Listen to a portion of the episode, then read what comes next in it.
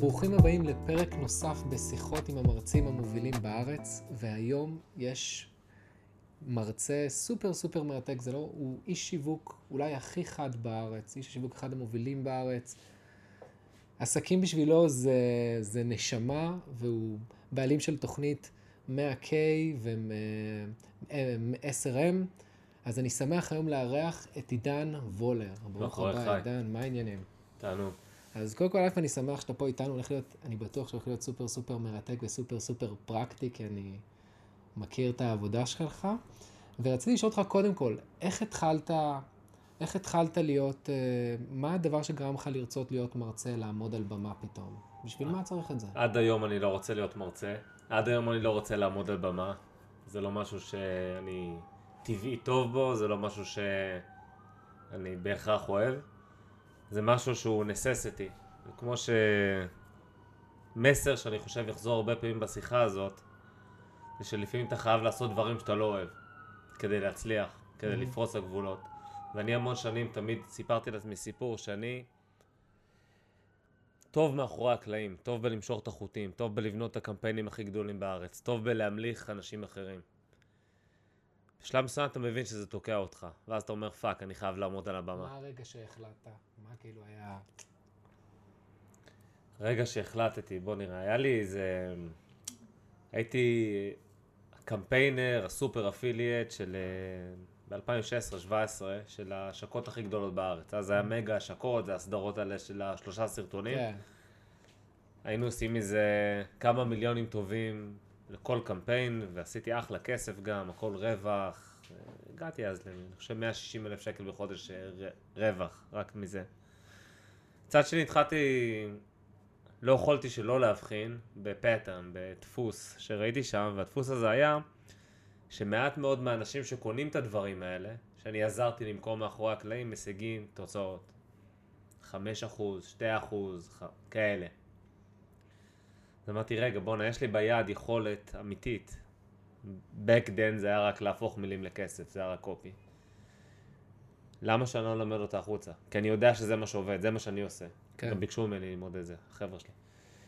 אז אמרתי, כאילו, בשם ההגשמה העצמית, ההתפתחות שלי, ומתוך ידיעה ברורה שיש לי ערך עצום להעביר הלאה לשוק, שיעשה לו טוב והרבה מאוד כסף וצמיחה והתפתחות וכל מה שכולנו רוצים להשיג, אז אני חייב לקחת את הצד הזה ולעמוד על הבמה. אז זה היה ראשית כל ממניעים אנוכים לגמרי של התפתחות שלי, אבל גם הידיעה שיש פה מהות אמיתית שאני יכול להעביר אותה הלאה, אני יודע להעביר אותה, אני יודע ללמד אותה, ואנשים פה התחילו לעוף. אני גם חושב שהיום זה, זה must לכל בעל עסק. מה זה? כאילו, לעמוד על במה, כאילו, זה מכירה של one to many, זה חוסך לך הרבה, הרבה זמן של מכירות אחד על אחד, זה מגדיל את, אין, הגד- כאילו, אם באמת רוצים לגדול מהר ו, ובריא, מה שנקרא, אין אופציה לברוח מזה בתכלס. תלוי באיזה תעשייה, כן. אבל בכל תעשייה, ברגע שאתה שם את הפרצוף שלך על העסק, זה אומר שאתה לוקח אחריות על כל מה שיבוא בעקבות זה, לטוב ולרע. כן. אז זה יכול גם לבנות אותך מבחינת מוניטין, מבחינת הכסף שאנשים ירצו לשלם לך, מבחינת כל מוצר שתציע להם שהם יקנו, אם שמרת על המוניטין. מצד שני זה יכול להרוס אותך ככה, ואנחנו רואים מזה דוגמאות כל יום שק- שקורות מול עינינו. כן. של אנשים שבנו מותגים גדולים, ואחלה שמות, ופשוט בהחלטה מטומטמת אחת, או בחוסר אחריות אחד, או בחוסר ידע אחד, פשוט קרסו. אני חושב כי הם לא יודעים לבנות מזה עסק. הם רצו לעמוד קדימה על הבמה, אבל הם לא יודעים איך בונים מנגנון שלם סביב זה, שגם קצת נדבר על זה יותר מאוחר. אבל פה, פה הנפילות של רוב האנשים. זה שבן אדם ממלא אולם של 800 איש, לא עושה אותו מצליח בהכרח, ולא עושה אותו כמישהו שרווחי אפילו. כן.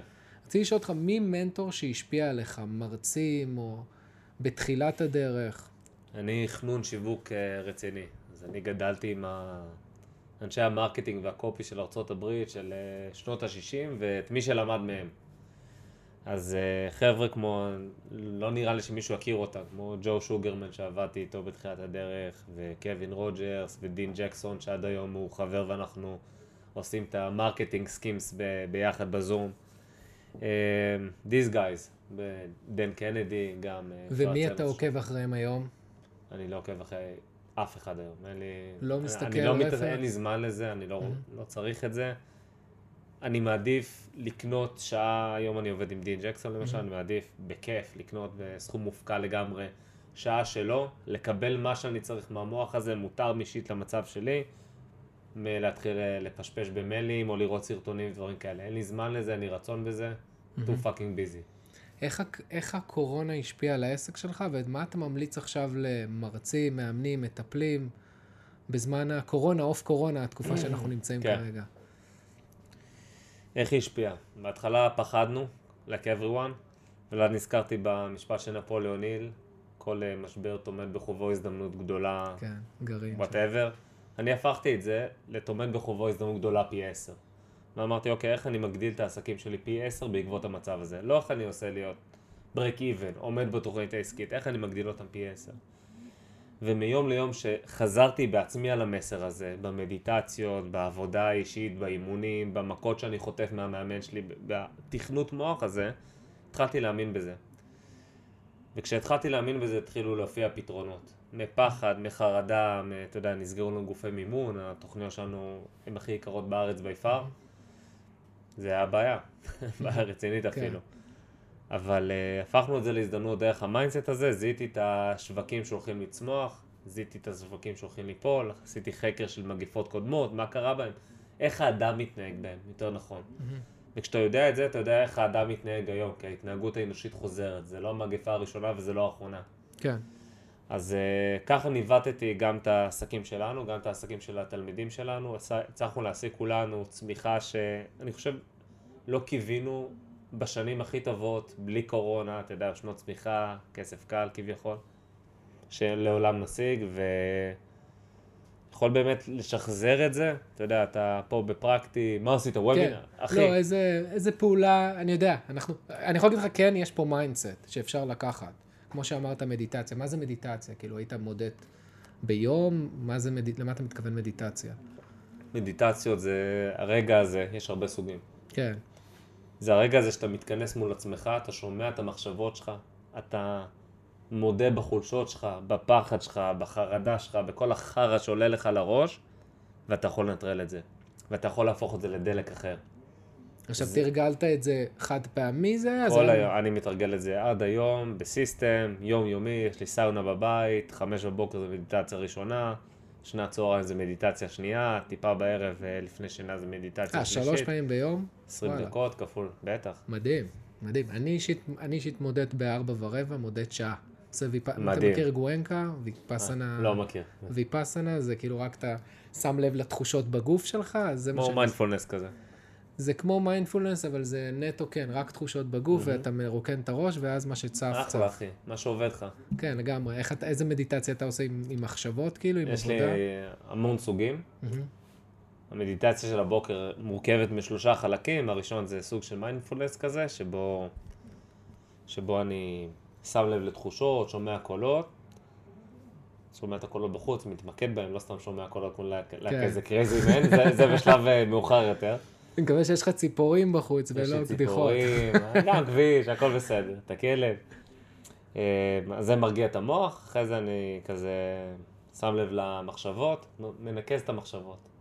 טאק, נותן לי לעבור, לעבור, לעבור, לעבור, מנקה את המוח, ואז אני בצורה די אה, אובססיבית עושה פריוד, אה, תעדוף בעצם של הפעולות שאני צריך לעשות בעסקים השונים שלי.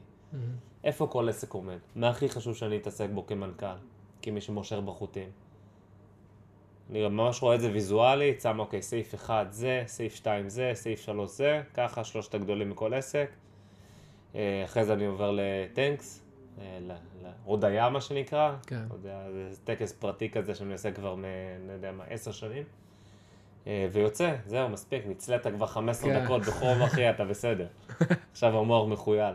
מדהים. האמת היא שזה גם יוצר לך חוויה, עצם זה שזה גם פיזי עם החום, זה מעצים את המדיטציה. זה הכל ביחד, אחי, וככל שאתה מתקדם ברמות בביזנס, ככל שאתה עולה, ככל שאתה עולה יותר כסף, זה אומר שגם יש לך יותר אחריות. זה אומר שגם יש לך יותר מה לאבד, לא רק מה להרוויח, כן. מה שדיברנו על מוניטין.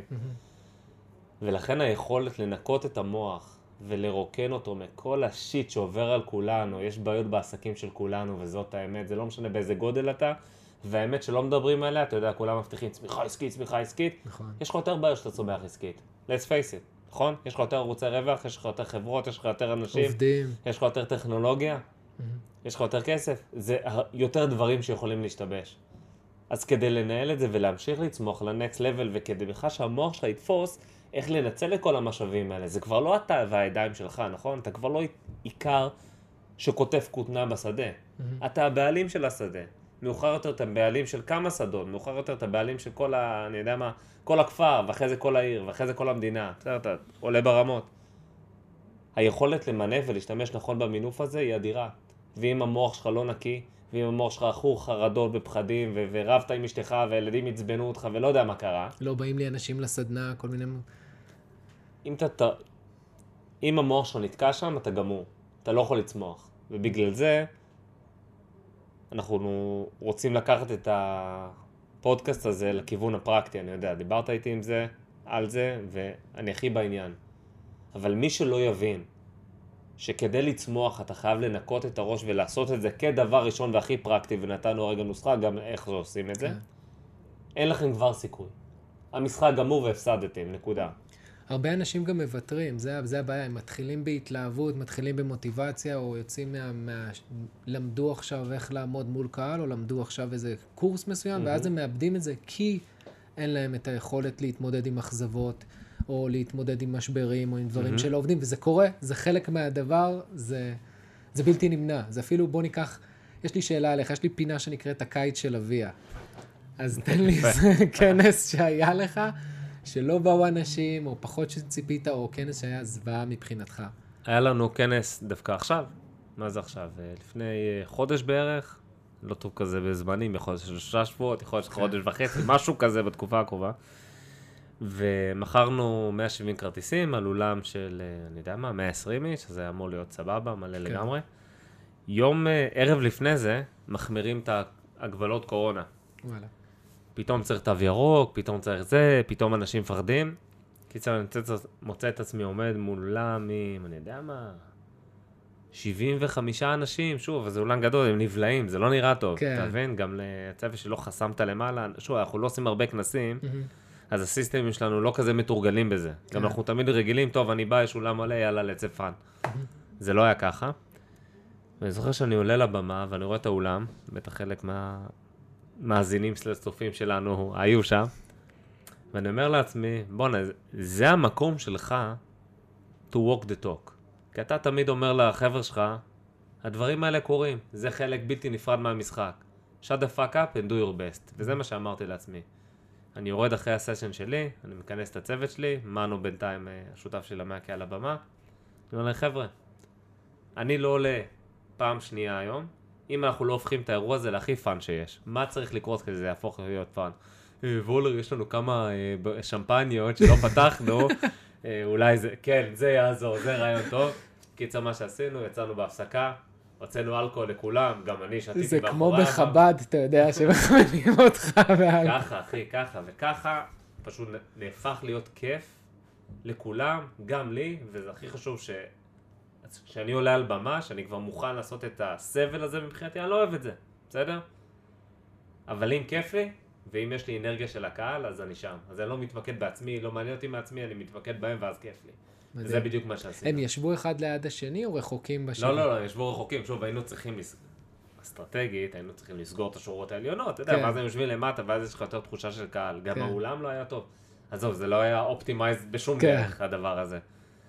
אבל אלה הדברים שקורים, אחי, וזה חלק מהיום-יום, ואין מה לעשות. גם זה מדהים הפתרון שעשיתם, כי בדרך כלל כשאנשים יושבים מפוז... מפוזרים, אז האנרגיה מתפזרת, ואחד הדברים הכי חשובים שמרצים, זה שהאנרגיה תהיה, תהיה חדה ושנשבו אחד ליד השני וישפיעו אחד על השני. ברור. וה...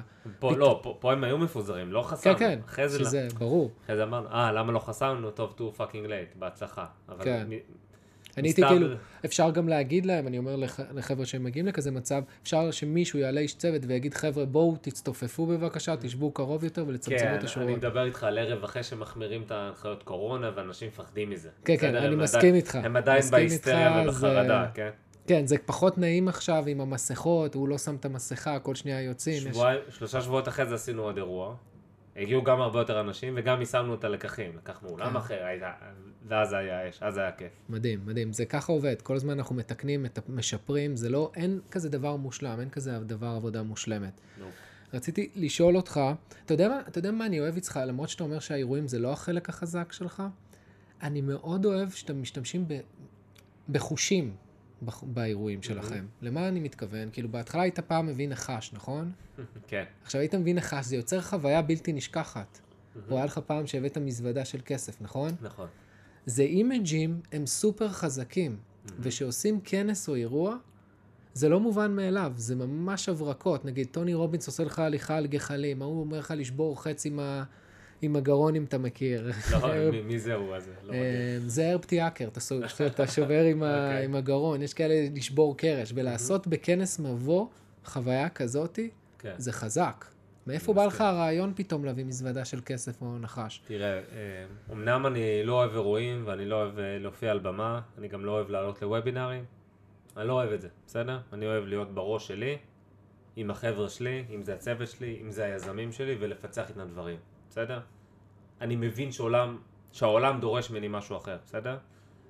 אבל זה שהוא דורש ממני משהו אחר שאני לא נולדתי טוב בו, ואני בן אדם מופנם מטבעי, זה לא נוח לי לעשות את זה אף פעם, ולא משנה כמה ניסיון כבר יש לי.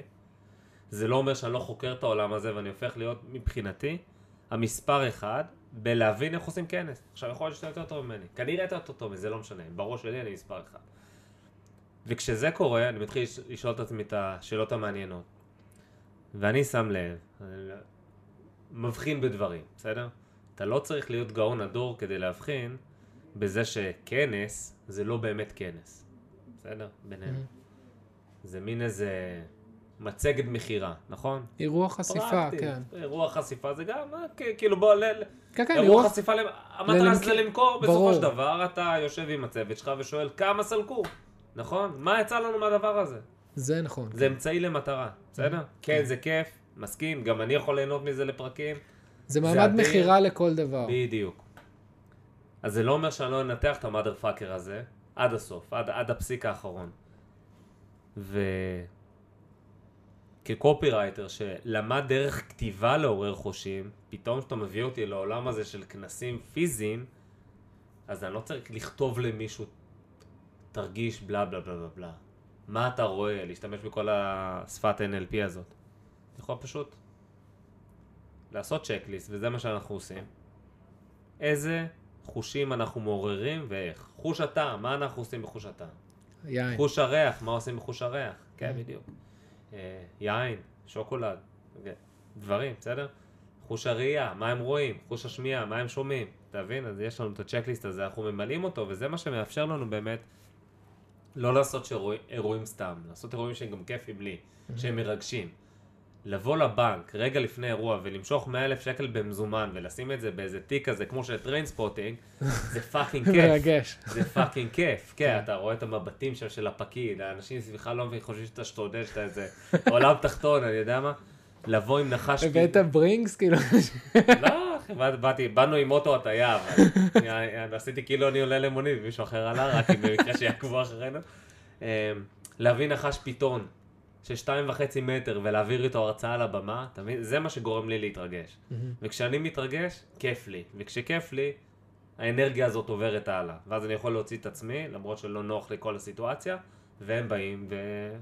סופר סופר חשוב ליצור חוויה בלתי נשכחת. זה בדיוק הדברים האלה. בכלל, אני תמיד אומר, פרזנטציה טובה, הרצאה טובה, זה כמו סרט. אתה צריך לעורר את כל החושים, להשתמש במוזיקה, בתאורה, זה, זה שואו אחד גדול, אתה לא... יודע איפה אתה לומד את זה טוב? בחו"ל? כן, בחו"ל ב... בהצגות. מהמם. הלכנו שם לניו יורק, אני ואשתי, הלכנו לכמה, כמה כאלה. שמע, אתה רואה, הם שולטים על הקהל, שולטים על המסך, שולטים על התאורה, זה מתחיל, אתה מבין?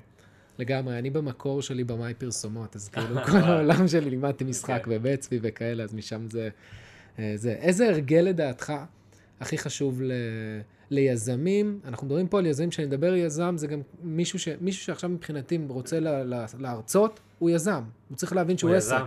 הוא עסק לכל דבר. וזה מה יזם. שחסר לאנשים, רואים רק את ה... אני אביא אנשים לאולם, הם לא רואים שצריך להיות עסק שלם מאחורי זה. אה, גם לא צריך, אה, אתה יודע, להפחיד אותם, צריך להיות עסק שלם מאחורי. הוא צריך להבין אבל, ש... דבר ראשון, יש עכשיו בתקופה הזאת, גם במיוחד אחרי הקורונה, חזרה מאוד יפה ליכולת של האינדיבידואל להפוך להיות יזם. הרבה, יש לנו הרבה מאוד יזמים עכשיו, Mhm. בעקבות הקורונה. גם בעקבות ההתפוצצות של האינטרנט והדיגיטל והיכולת לעשות כסף, וגם בעקבות אנשים שפוטרו מהעבודה, אנשים שעבדו מהבית וראו כי טוב להם וכולי. מחזיר אותנו אגב לתקופה שבה כולם היו יזמים, שהיינו hunters gatherers, אתה יודע, כן. ציידים לקטים, מהמם. כל, כל אחד היה יזם. כל אחד, לא היה חברות, רק כשהתחילה המהפכה החקלאית, כן. אנשים התחילו להיקבע בקבוצות, ואז התחילו אדונים למשל, כן. ואיכרים, בסדר? אמ, אז יש, מה, מה שאני בא להגיד בחפירה ההיסטורית הזאת, זה שיש לנו את זה בטבע, בראש, להיות יזמים, ולהצליח בזה, ולשגשג בזה. אבל אנחנו חייבים להסתכל למציאות בעיניים, והמציאות בעיניים אומרת שאני חייב פאקינג לעשות מזה כסף, בסדר?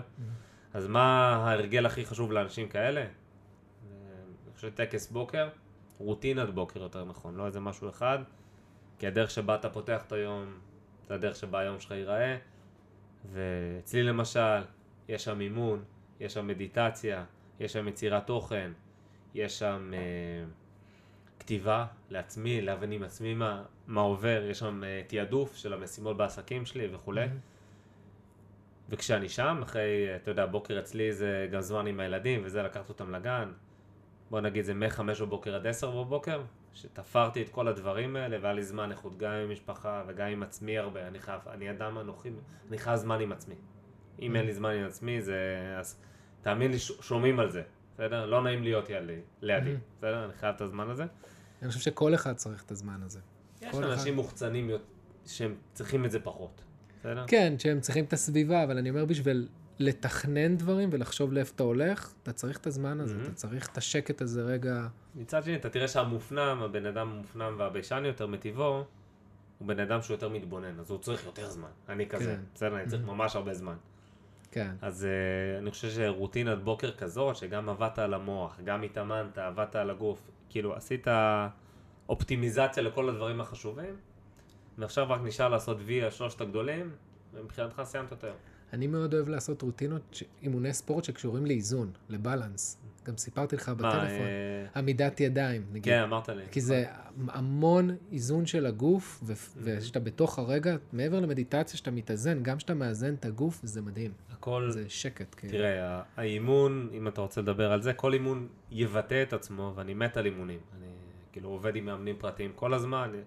הסיסטם אימונים שלי זה מאמן פרטי שאני עובד איתו כל יום ב-8 ו-10 בבוקר, הוא בא אליי, ואנחנו עושים כל מיני דברים.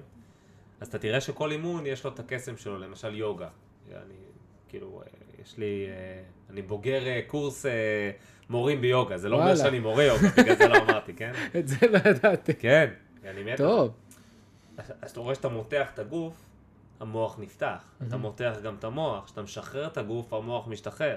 מצד שני, באימון קרב מגע, שאני בא ומסתכל, אתה רואה פה את כן, הסימן אתה- היפה זה- הכחול הזה, כן, זה איקי. אני והמאמן באים ונותנים פצצות.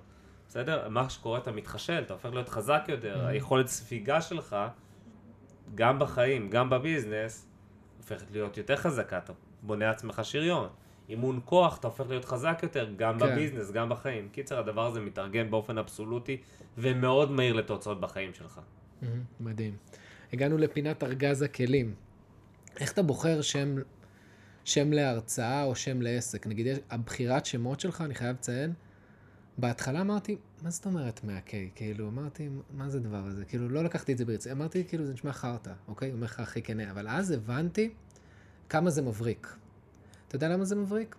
עזוב את המגיעים 100K, לא מגיעים 100K, מבריק כי זה גורם לאנשים למטרה, למטרה בתוכנית. זה יוצר מתח מאוד מהמם, חזק, וזה מהמם. שם מבריק, עזוב שזה גם image חושי מבריק. כאילו, 100K, 100M, איך אתה. בוחר את השמות האלה? איך אתה ממליץ לי עכשיו, לכל אחד שעושה סדנה, איך, איך, איך לחשוב על זה בכלל? אתה... קודם כל, שאלה מצוינת, ואין לי תשובה מאוד קלה להביא לך.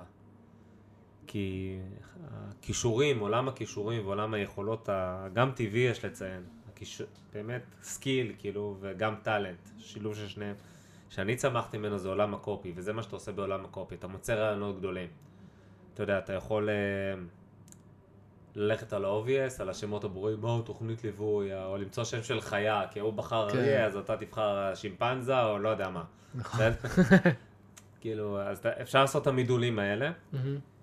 אמ, אבל אני תמיד מאתגר את עצמי, כי אני יודע גם שיש לי את היכולת להביא את זה, לי ולצוות שלי, היום זה ממש לא רק אני, כן? זה, זה גם הצוות שלי שעושה את זה מאחורה, צוות קריאיטיב, ולמכור משהו מרגש לשוק, להוציא רעיון חדש. אני אתן לך דוגמה דווקא לכס ברזל, לתוכנית שלנו של ה-SRM, של 10 מיליון. כן.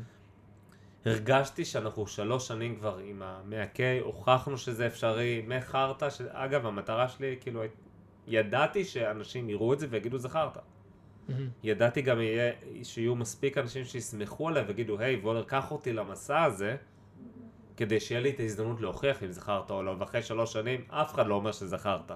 לך תראה את היוטיוב שלנו, הכל בסדר. מדהים. זה ממש לא חרטא, זה אמיתי לא, וזה המציאות ברור, בפועל. אני אומר, בהתחלה עכשיו- יש לך אזעקה, שאתה יודע, כשאתה רואה כל זה 50 אלף שקל, 100 אלף שקל, מיליון, כל אחד כאילו זורק מספרים. מה אתה שקרה אגב בארץ, זה שלא היה 50 אלף שקל או מיליון לפנינו. נכון, זה נכון. אנחנו היינו הראשונים שהיה לנו את הביצים ואת האומץ לשים מספר, ולמדוד את עצמנו גם מול מספר, זה לא רק marketing, כי מה שווה נכון. כל ה marketing, אם הם לא מגיעים לתוצאות בשטח. דיברנו מקודם על מוניטין, דיברנו מקודם על זה שבעולם של היום, אם אתה מחרטט, אם אתה מח- מחרטט בענק, אתה תתעלה בענק. לגמרי. זה לגמרי. בא ביחד.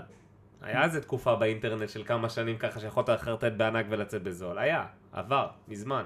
מהמם. לא, אוקיי. בגלל זה, זה- אני אומר, זה ממש ממש מבריק, כי זה גם יוצר מתח עבודה, כי הרבה פעמים בתוכניות עסקיות, בתוכניות ליווי, אנשים משלמים, וברגע שהם משלמים, הם חושבים שהסתיים, זהו, הם השיגו את התוצאות. והם לא, ופה יש כל הזמן מתח שאתה מודד את עצמך, וגם אתם מודדים את עצמכם.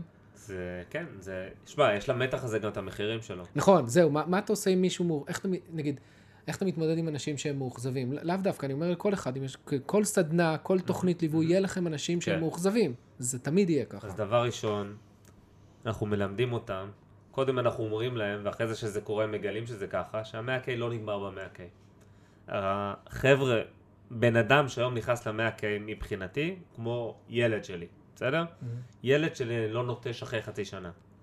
אני אומר להם, ואני מתכוון לזה עד היום, ואני מתכוון לזה שנים קדימה, שכל בן אדם שנכנס אצלנו, שממשיך לתת עבודה, והוא מראה שהוא ב mindset חזק, וימשיך להתקדם, ולנסות, ולתקוף, ולהרים דברים, ולהתגבר על ה shit שלו, אני איתו. הוא ירצה להיפגש איתי, אני אפגש איתו. הוא ירצה לעשות איתי שיחת טלפון, אני כי אני ניזון מהאנרגיה הזאת, אני ניזון מאנרגיה של ווינרים. ומשפט ככה שטבעתי, כי טבעתי במאה K האחרון, עם uh, משתתפת שלנו בשם סוזן, היא כזה הייתה מנהלת uh, בכירה בקופת חולים, ניהלה איזה 300 עובדים, אתה יודע, יכולות uh, מקצועיות אש, יכולות אנושיות אש, אבל היא הפכה להיות בעלה עסק- עסק חדשה יחסית, נכנסה לנו, אני חושב, אחרי חצי שנה כעצמאית, משהו כזה, זה בן אדם שהוא עדיין לא מבושל, כאילו מוניטיזציה ווייז. כן, הוא לא יודע עדיין לעשות ש- כסף, הוא לא מבין שזה לא אותו דבר בעולם. ואנשים לא מחכים לו פתאום. אנשים לא מחכים פתאום אחרי שאלה, תחשוב מה זה לנהל 300 עובדים, כאילו פורסים לה שטיח אדום בכיסא, מפחדים, אתה מבין? כן. זה לא אותו דבר. אבל ראיתי שהיא ווינרית, ואמרתי לה גם בתחילת התוכנית, סוזן, אל תעשי 100K. אני יודע, לא, לא יודע אם תעשי בתוכנית, לא יודע אם... את תעשי 100K, אני חותם לך את זה.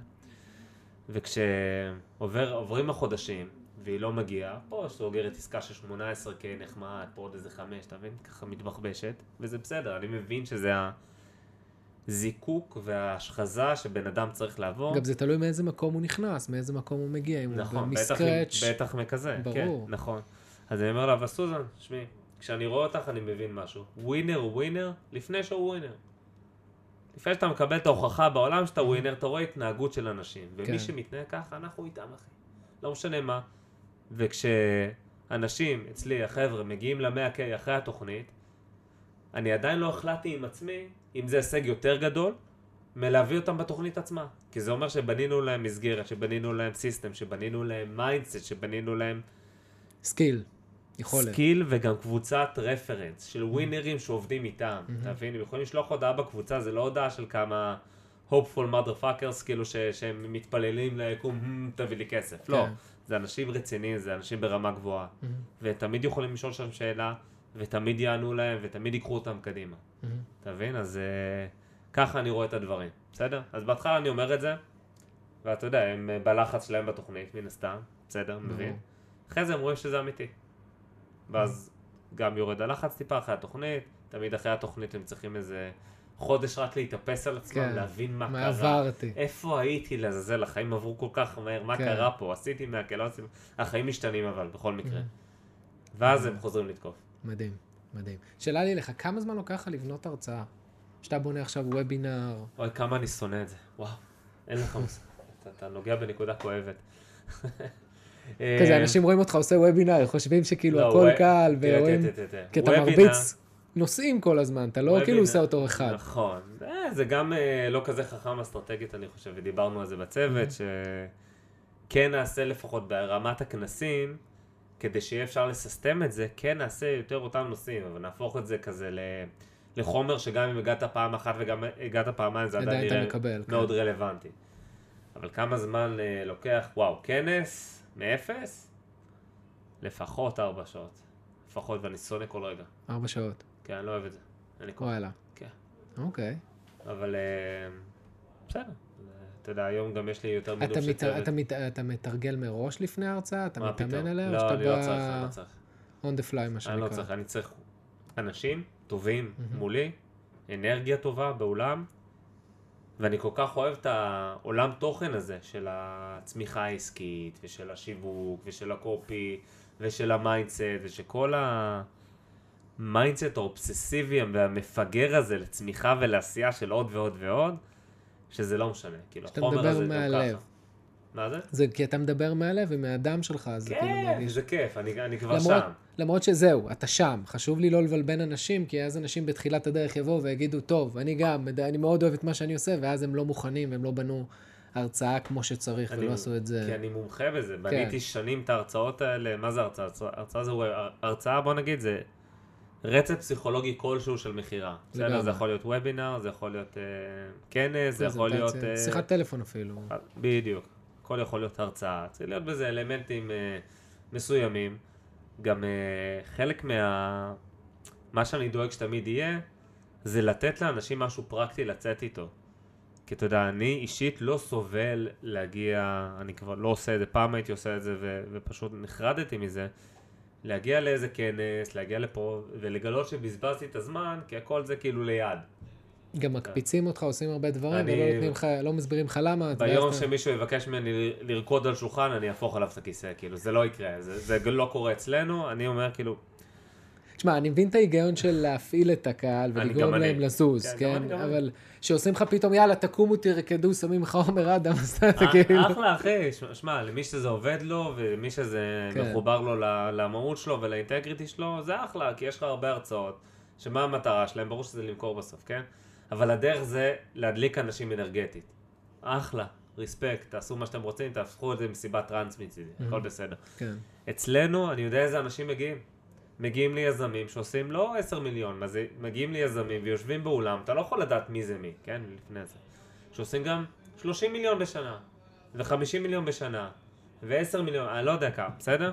זה אנשים רציניים, ואני רוצה לדבר אליהם, בסדר? אני רוצה לא רק אליהם, אני רוצה לדבר אל אנשים ב mindset שבאו לתת עבודה, לא שבאו עכשיו שהם צריכים את המוטיבציה החיצונית הזאת. אני מחפש אנשים שבוערים מפה, מהלב, מבפנים, מתים להצליח, ועכשיו בואו נלמד איך.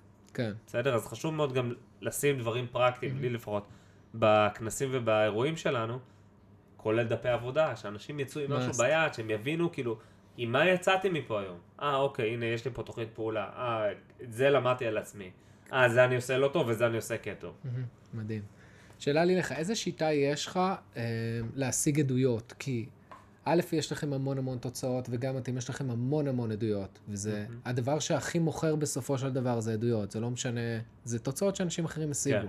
והרבה מרצים, מאמנים, מטפלים, בתחילת הדרך, או בכלל, הם מתביישים לעשות את זה. מתביישים לגשת ולבקש עדות, אפילו שהם השיגו תוצאה מדהימה כן. לאותו לקוח.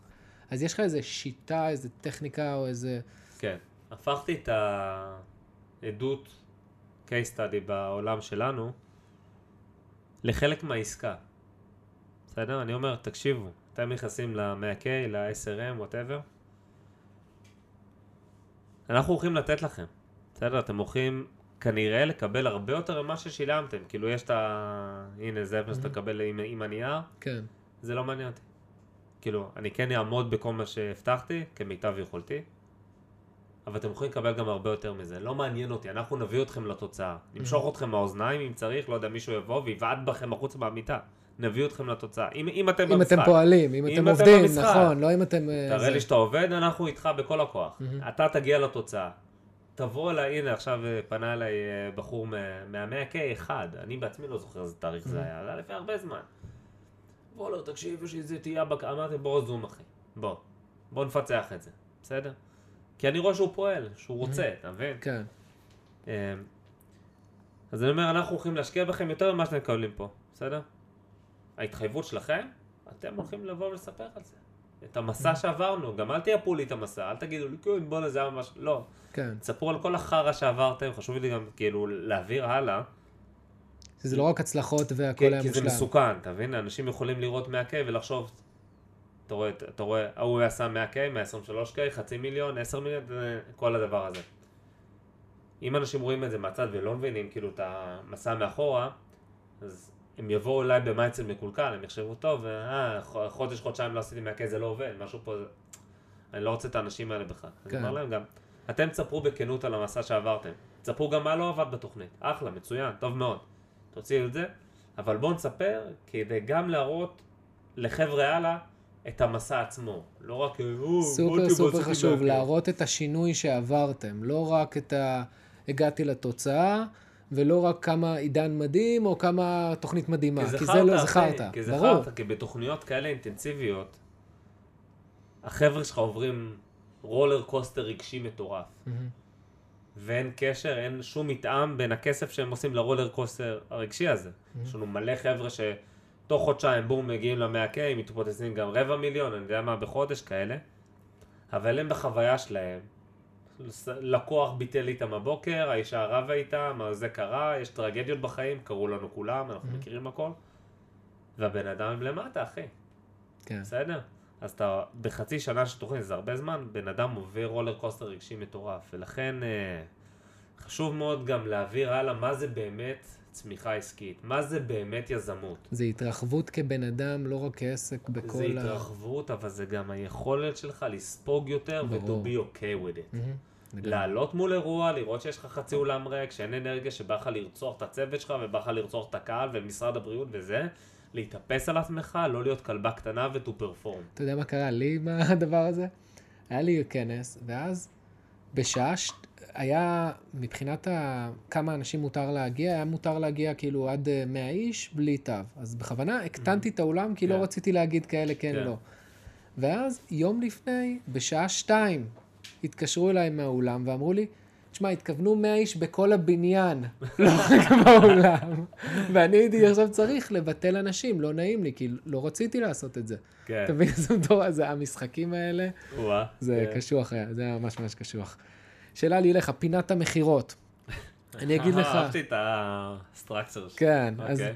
פינת המכירות, אני אגיד משפט, תשלים אותו אינטואיטיבי הכי מהר שאתה יכול בלי לחשוב. טוב. מכירות עבורי זה, כיף, סליקות, פאן, אני יודע. כיף סליקות, אוקיי. כן. יש לך איזה טיפ למכירות שהיית נותן לאנשים?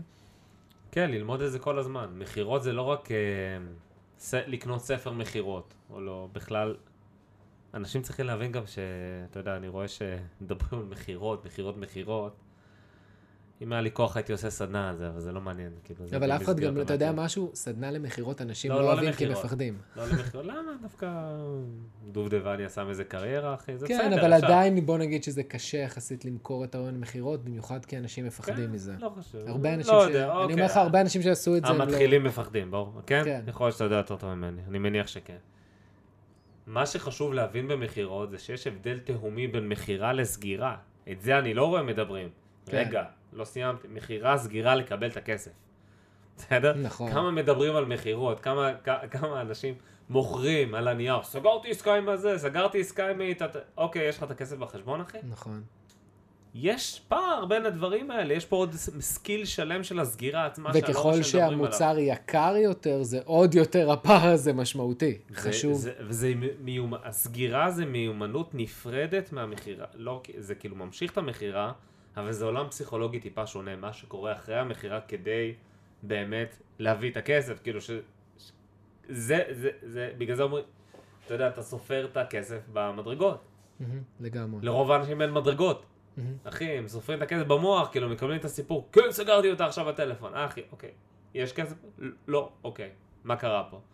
אז אה, אני חושב שהטיפ הראשון זה להבין שיש הבדל עצום בין מכירה לסגירה לאשכרה לקבל את הכסף ולפתח את השרירים ואת היכולת גם לעשות את זה, להבין אני את רוצה העולם להדגיש לך הזה. את זה אפילו בכנסים, כי בכנסים אתה יכול עכשיו, נגיד, בוא נגיד, 20 איש נרשמו, בוא נגיד נעשה את זה סתם, נעשה את זה שיהיה קל, 5,000 שקל, אז לכאורה עשית 100,000 שקל, כן. אבל אם עשית את זה תשלומים, אז בסופו של דבר אתה רואה בסוף החודש, כן. אתה לא רואה את ה-100,000 אה, שקל, וזה חשוב להבין גם את הדבר הזה. נכון, נכון, נכון. זה, זה טיפה, אה, כשאתה צומח בביזנס, זה טיפה להבין בכספים, מה זה כן. תזרים, מה זה רווח, מה נכנס אליך, לגמרי. איך אתה מתנהל עם זה. זה גם אה, אתגר רציני אגב. כשאתה גדל בעסק, אין פתרון טוב היום לעסקים, אה, אני יודע מה, עד 10 מיליון של אה, מין איזה דשבורד כלכלי כזה. לא קיים, כן. אחי, אתה צריך לייצר את זה בעצמך, אתה, כאילו, ול, ולהתחיל לעשות פה ניחושים, זה לא רעיון טוב בכלל. לגמרי. מתישהו אתה מאבד את הדופק הכלכלי הזה של העסק, כשאתה גדל מספיק,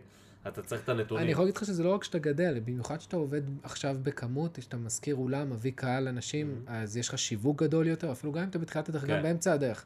שם אתה חייב להיות על הדופק, גם אפילו אם אתה לא גדול, כי אחרת מהר מאוד כן, זה נכון. אתה נכנס למינוסים, כאילו, כן, אתה, ו... אז אתה מדבר על כאילו על המודל הזה של אה, כנסים כמנגנון ההנאה כן, העיקרית של העסק. לגמרי, אפילו גם וובינארים, וובינארים שאתה מביא עכשיו אותו דבר, אנשים, כן. זה אותו דבר. כמה עלה לך להביא אה, תחת למושב, אתה יודע. ברור, ברור. כמה כסף, כמה כמה אנשים הגיעו באולם, כמה כן, לא באו. לא...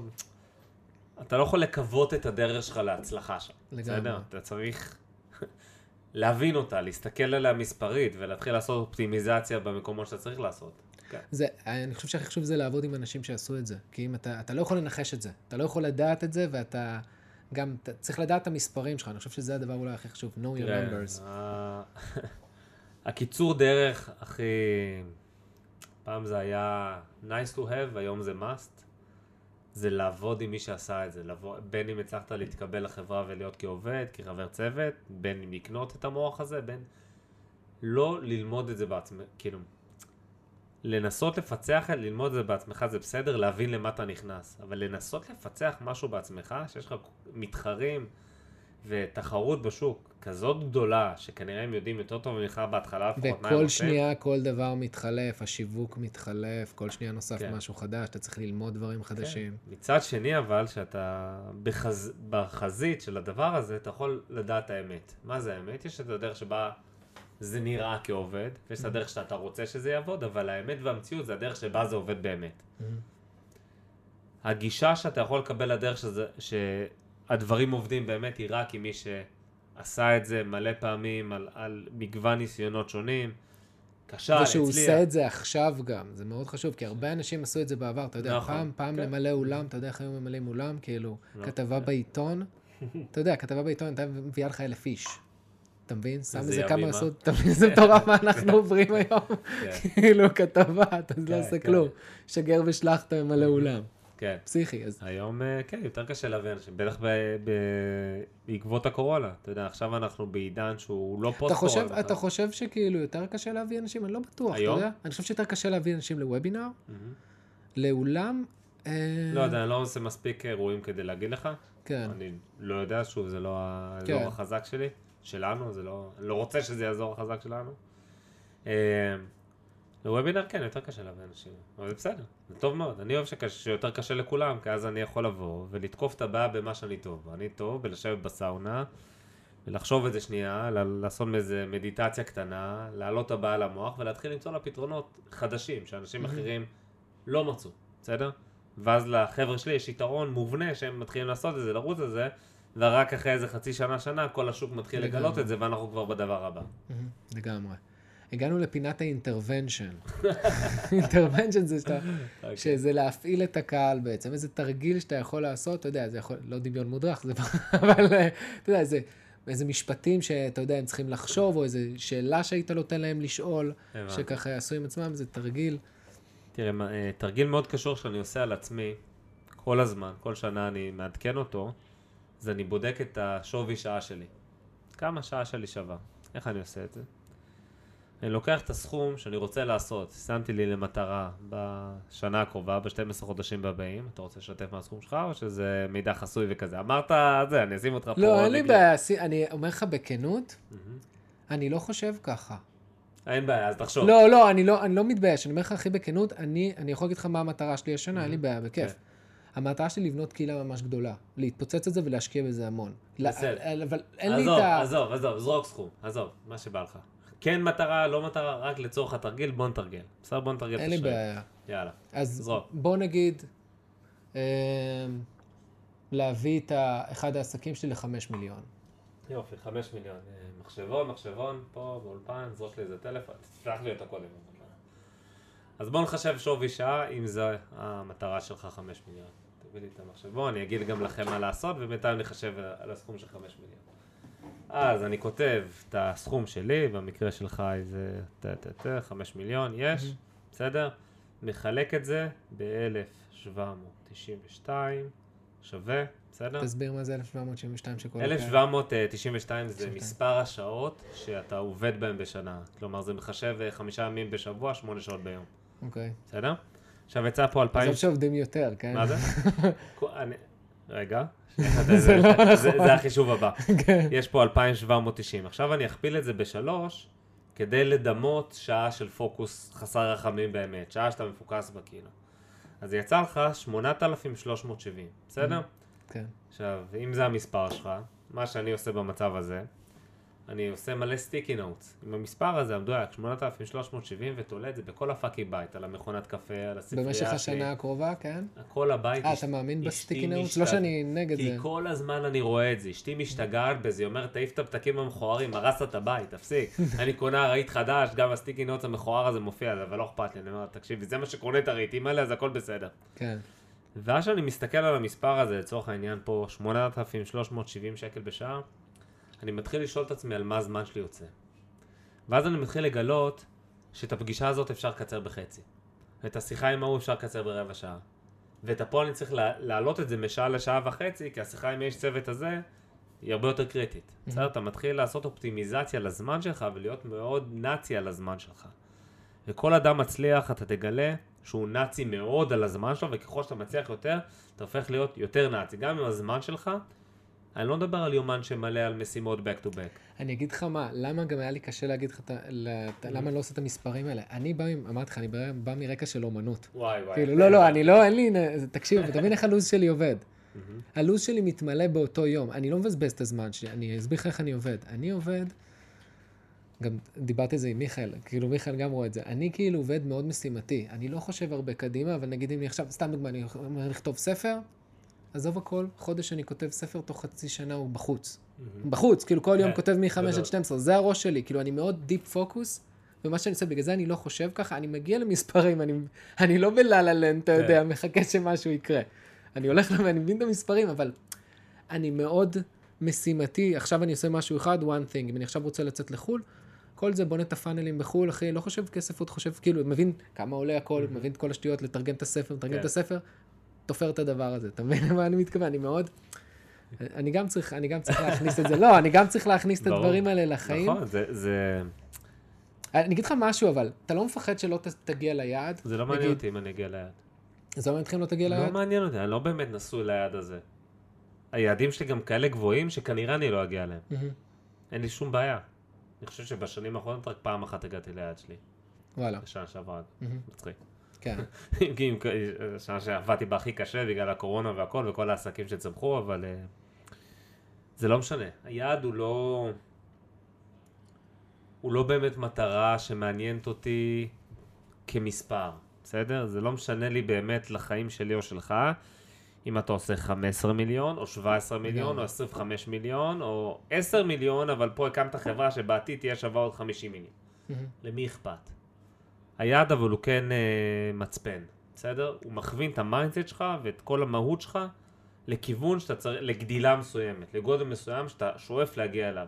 לפעמים זה קורה תוך שנה, לפעמים זה קורה תוך חצי שנה, לפעמים זה יקרה תוך עשר שנים. מה זה משנה?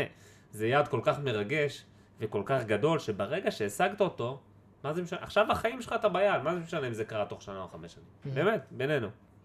לגמרי, גם אתה לא יודע. כמה, נכון, אתה גם לא, חמש שנים זה המון, אפשר, תחשוב כמה עברת בחמש שנים האחרונות, זה מטורף. כן. ישבתי אתמול עם חבר, עשר שנים, אתה יודע מה עברתי, כאילו? זה מטורף.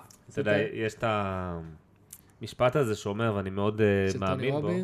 מה המשפט הזה אומר? אה, המשפט שהוא אומר, אה, אנשים ממיתים כמה הם יכולים לעשות בשנה, כן, בדיוק. ובעשר שנים לא מעריכים כמה יכולים לעשות בעשר שנים. לא- בדיוק, המוח לא מסוגל לתפוס כן, מה אתה מסוגל להשיג, עזוב בעשר שנים, בחמש שנים, לגמרי. גם בשלוש שנים. אבל בשנה תמיד אנחנו נשים לעצמנו, אה, אני רוצה לעשות עשר מיליון. בסדר, כן. אם אתה- אם אתה- אם אתה לא עושה מיליון היום, כאילו, כנראה אתה לא תעשה עשר, בסדר? כן.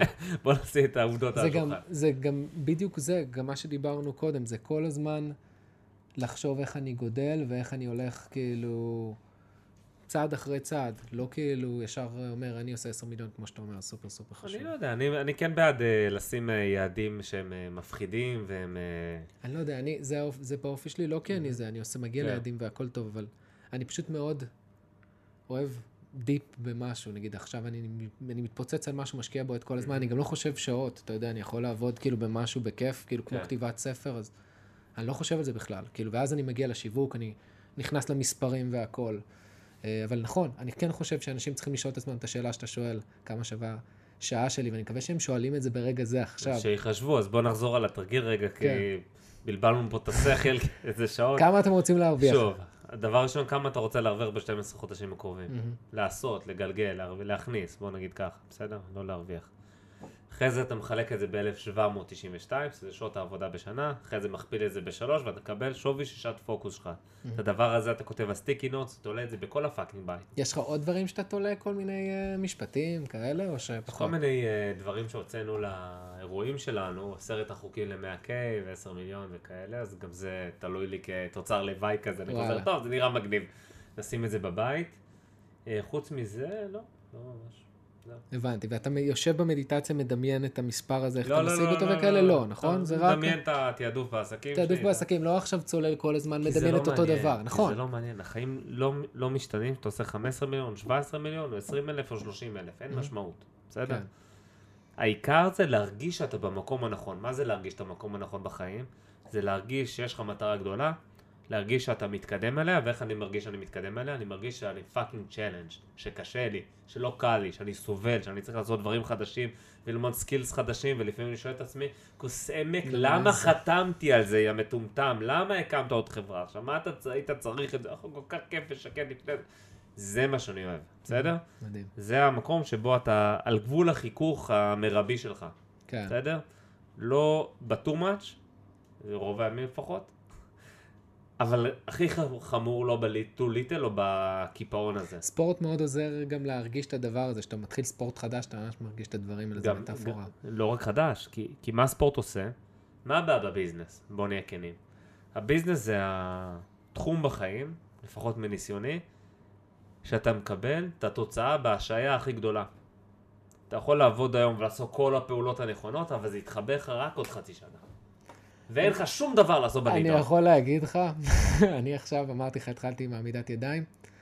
לכתוב ספר, להוציא ספר לקח לי חצי שנה. ספר באוויר, בחוץ 300 עמודים, שנמכר, הכל טוב ויפה. יפה. עמידת ידיים, חמישה חודשים. חמישה חודשים, מיליון נפילות. אה, כן. זה הדבר הכי מתסכל שהיה לי בחיים. אבל אתה, לא רואה התקדמות תוך כדי? אתה לא מרגיש את ה... אתה רואה את גם ההתקדמות? ספר זה לא, זה לא מטרה עסקית כאילו של מספר, אתה מבין? כי הספר הוא, הוא שוב, אמצעי אמצעי למספר, וברור. שאתה צריך לחבר עליו עכשיו סיסטם שיווקי ברור. שלם כדי להפוך אותו לכסף ברור, בכיס. אחרת זה סתם, מן הסתם. אבל בגלל זה לא... ק- שמע, לרוב, אתה תראה גם בתוכניות שלכם, אה, כן. מיכאל סיפר לי על התוכניות שיש לכם, בש- בכל... בעסקים אתה מקבל תוצאות בהשהיה. לגמרי. אם יש לך מזל, זה השעה של חודש, חודשיים, שלושה. רוב האנשים אין להם את המזל הזה. אני לא בן אדם שחי עם המזל הזה ואין לי בעיה עם זה. בסדר? אני מבין. הנה, זה היעד. יש לי דרך שהיא בהרבה מקרים unknown להשיג אותו. יש הרבה מאוד תאומות, דברים שאתה לא, שאתה לא מבין בכלל בדרך מה תצטרך לעשות. הכל בסדר, אני במסע הזה. הכל טוב, אבל היום יום שלי הוא בן זונה. אני נהנה ממנו, אני תוקף בו, אני מתאמן בו, אני שמח ממנו, אני מאושר ממנו, אני עושה את מה שאני אוהב, סבבה, ואני מאותגר גם בדיוק ברמה שאני צריך. רגע לפני קריסה, אבל גם לא להרגיש רגע שאני באזור הנוחות. מהמם. אין לי שנייה באזור הנוחות, אני שונא את אזור הנוחות. בדיוק בזווית הזאת, ואז אני יודע שאני ב- על המסלול הנכון. Mm-hmm. ברור לי גם שזה יוביל לכל מה שאני רוצה בחיים. אם זה ייקח חמש שנים, או שלוש שנים, או שנה, או חודש, מאיפה אני יודע? I don't give a fuck. לגמרי. הגענו לפינת הקלישאות. איזה קלישאות אתה משתמש? כולם משתמשים בקלישאות. נגיד, סתם, אתן לך אה, דוגמה, כן. משנה חיים, כל מיני... אתה יודע, קלישאות בסופו של דבר זה אמת, אבל סתם איזה קלישאות אתה מרגיש. אוקיי, תן לי רגע, כי קח, קח שנייה. מה שאני עושה ב... כשאני משווק גם, אני בוחן ב... בעיניים של, אה, של הקורא את מה שאני כותב או אומר. ואז... כמה זמן לוקח לך לכתוב מייל? חצי שעה, 45 חצי דקות. שעה, 45 דקות? אה, אם, גם הבת שלי התעוררה והתחילה להפריע לי תוך כדי, אז שברה את הקו מחשבה, במקרים הקשים, שעה ורבע. קשים אבל כאלה. ופוסטים כמה זמן לוקח לך? אני לא כותב פוסטים. לא כותב פוסטים? אוקיי. אה, לא, לא, הסושיאל אתה יודע, מדיה כן, שלי הסושיאל לוקחים מדיה כבר איזה... עושים את זה, נכון, נכון. חותכים פה ושם, אני לא, לא מתעסק בזה. אני גם לא כותב בפייסבוק, אין לי. כן. כוח. פייסבוק במילא- זה בית קברות לתוכן. לגמרי, להיות, עזוב. לגמרי. טוב, עכשיו וטוב זה... מאוד שכך. עכשיו זה, זה אינסטגרם, ואתה יודע, מה אתה חושב, מה אתה חושב על טיק טוק? אני מת על זה. אתה מת על זה? כי זה העתיד של התקשורת. אתה, אם אתה, תשים אתה לב- שם? אתה נכנסת לזה? כן, אבל לא ממש. כאילו, אני סתם שם, אני ניסיתי לעשות סרטון, כן. זה שפה אחרת, זה הצחיק אותי. זו שפה אחרת. אה, כאילו, הדרך שבה, רק עכשיו למשל, באינסטגרם, reels. אמ, אנחנו, לא, לא reels, כאילו אינסטגרם רגיל, אנחנו לומדים בכלל מה לעשות, בסדר? מהמם. אנחנו, בניתי את עצמי, שוב, אני writer, אני כותב, בסדר? copywriter, זה, זה מיילים. email marketing, email marketing, email כן. marketing. רק עכשיו אנחנו מפתחים את השרירים האלה באינסטגרם, אבל כן עשה טוב שבינתיים זרקנו לאינסטגרם כל הזמן דברים. זה לא היה אופטימלי, זה לא נראה טוב, אבל whatever, לפחות היית שם ואתה לא מתחיל מאפס שאתה רוצה לעשות לזה optimization. כן, בסדר? אז גם בטיקטוק זה אותו דבר. לגמרי. מעלה לי שם את הסרטון בוקר המפגר שלי, הזאת מהסושיאל מדיה שלי, אה, לירון. ככה היא מומחית באינסטגרם, וזה סתם זורקת לשם דברים, העיק- העיקר שיזוז. אחרי זה שאני ארצה להיכנס לזה באמת, נשקיע. כן. אז זה משהו שאתה רואה אותך עושה בעתיד, את הטיקטוק הזה. כי עכשיו אני... לא יודע, לא? אולי, אינס- אינסטגרם כן, אני יותר מבין, זה יותר כתוב כזה, כן. יש בזה עולם יותר מהווידאו, אבל הטיקטוק זה זה הרובוט הכי מתקדם של ה social. למה? אם תשים לב איך זה התפתח, יש לך פלטפורמה כמו טוויטר למשל, שזה רק טקסט, פייסבוק שזה בעיקר טקסט, כן. אחרי זה תמונות ווידאו, אבל זה בעיקר טקסט, כמה שהם לא ינסו להפוך את זה, בסדר? כן. אחרי זה הגיע אינסטגרם שהוא יותר ויזואלי, נכון? Mhm. יותר תמונות, יותר וידאו, ועכשיו הגיע הטיקטוק שזה רק וידאו. עכשיו אינסטגרם מנסים להפוך את זה לוידאו, הם גם אמרו כולה- שזה לא... תראה, כל הפלטפורמות בחלום הלילה שלהם ובסרט שלהם, מנסות לחקות מה שעובד בפלטפורמות אחרות. אז אינסטגרם פתחו את אה, רילס כדי להיות כן. דומים לטיק טוק, ופייסבוק שמו סטוריז כמו באינסטגרם. כן. אבל בסופו של דבר, יש חיה, ויש, אה, אתה יודע, חזיר עושה, זה מה שהוא עושה, אחי. אז זה מה שאנשים מצפים מפייסבוק לעשות. והם לא ילכו לראות שם סטוריז כל היום, כמו שהם יראו באינסטגרם, ובטח שלא כמו שהם יראו בטיק טוק את הסרטונים. הטיק טוק גם, אה, אתה, אתה רואה שזה גם, מה שזה עושה למדינות מתפתחות זה טירוף, כאילו. כן. פתאום האיכר מהשדה יכול להפוך להיות להיט טיק טוק, כי הוא לא צריך לכתוב כלום, הוא לא צריך לדעת לכתוב, קרוא וכתוב, הוא צריך מסכים איתך, לעשות וידאו. יש בזה משהו, אני אישית פחות אוהב כתיבה, זה נשמע מוזר, כתבתי שתי ספרים, אבל אני פחות, אין לי כוח לכתוב פוסטים או מיילים. אני לא, זה, Mhm. נגיד, אני, אני מעדיף לצלם סרטונים כן. להרצאות, זה, זה, זה הפורטה שלי. אז מהמם. אני כן אה, מתחיל לאהוב את הקטע הזה של הטיקטוק, כאילו לצלול לזה פנימה וממש... אה, כן, שמע, גם... להכיר. ה- זה, זה גם עולם של תוכן שהוא הרבה יותר engaging, בגלל זה זה עובד. כן, בסדר, זה גם, זה גם תוכן- הוא מאוד משימתי, אתה 1, 2, 3, נותן את ה... אתה מבין למה אני מתכוון? אתה לא... נכון, זה אין לך זמן. מזקק את כל ה... מסיר את השומן, מסיר את לגמרי. המהות, זה גם מאוד בידורי, מאוד תופס תשומת לב, כל העקרונות השיווקיים שאתה מלמד בהופעה על במה, ושאני אלמד בכתיבה, whatever, לגמרי, זה שם. יהיו שם, הכל זה יהיה שם. שם. בסדר, אתה צריך אבל איזה ילדה או איזה ילד שהוא פצצה בזה, והוא עורך פצצה, והוא מכיר את כן. הפלטפורמה, שיכווין אותך. לגמרי, בסדר. לגמרי, חייבים. כל דבר שנכנסים מישהו שמלווה ושנושם את זה. אני ישר, אתה יודע איך התחלתי? ישבתי עם האחיינית שלי קודם. היא לימדה אותי, אמרתי, נכון. אני לא- אני לא נוגע בזה לבד. אני לא כן. נוגע בזה לבד. אני קודם כל מסתכל ביוטיוב, כן. איך עובד האלגוריתם, קודם כל, נגיד להבין, אני לא סתם אצפה כן. עכשיו סרטונים, אין לי את הזמן לזה, והאחיינית שלי תלמד אותי איך להפעיל את הדבר הזה. אז חזר לפינת הקלישאות. אז, אז זהו, אז כשאני כותב, אני תמיד כאילו עובר על מה שכתבתי ומוריד את הקלישאות, אתה מבין? כי, כי אני יודע שהקורא שיתפוס את זה כקלישאה. אה, מי שלא עובד קשה מדי לא עושה כסף זה קלישאה? אה, לא כזה, נכון? לא, זה לא כזה. אבל זה אמת. כאילו, אתה יודע, כן. גם ההורים אמרו, צריך? לעבוד קשה בשביל להצליח. לא, מי שעובד קשה מדי לא עושה כסף, אה, לא כן עושה כסף. כן, כי, אתה יודע, טוב, מה שדיברנו מקודם. כן. אמ, לא יודע, אוקיי, תצלוב אותי קצת, ת- יודע, תגלה אני קלישאות. לא... באמת, כי- כשאני כותב, וכשאנחנו. מוצאים חומרים, אנחנו נגד זה, בסדר? אני אגיד לך מה, שאתה כותב, יש לך את השפה שלך, שהיא שפה מאוד ישירה והיא גם מאוד um, in your face, מה שנקרא. כאילו, אתה כן. גם משתמש במילים קללות כן. וכאלה, יש לך את השפה שלך, אז זה פחות, אני רואה את ה... אני פחות רואה את הקלישות. אני לא אלך לשם אני- בדיוק. אני כן. כאילו, אני יכול, אני אומר לך כן, בהתחלה אני נרתעתי מהשפה שלך, כי כזה, אתה יודע, אני... כמו 90 אחוז מהאנשים. כן, כי אני כזה, לא יודע, לא אגיד לך עדין, כן.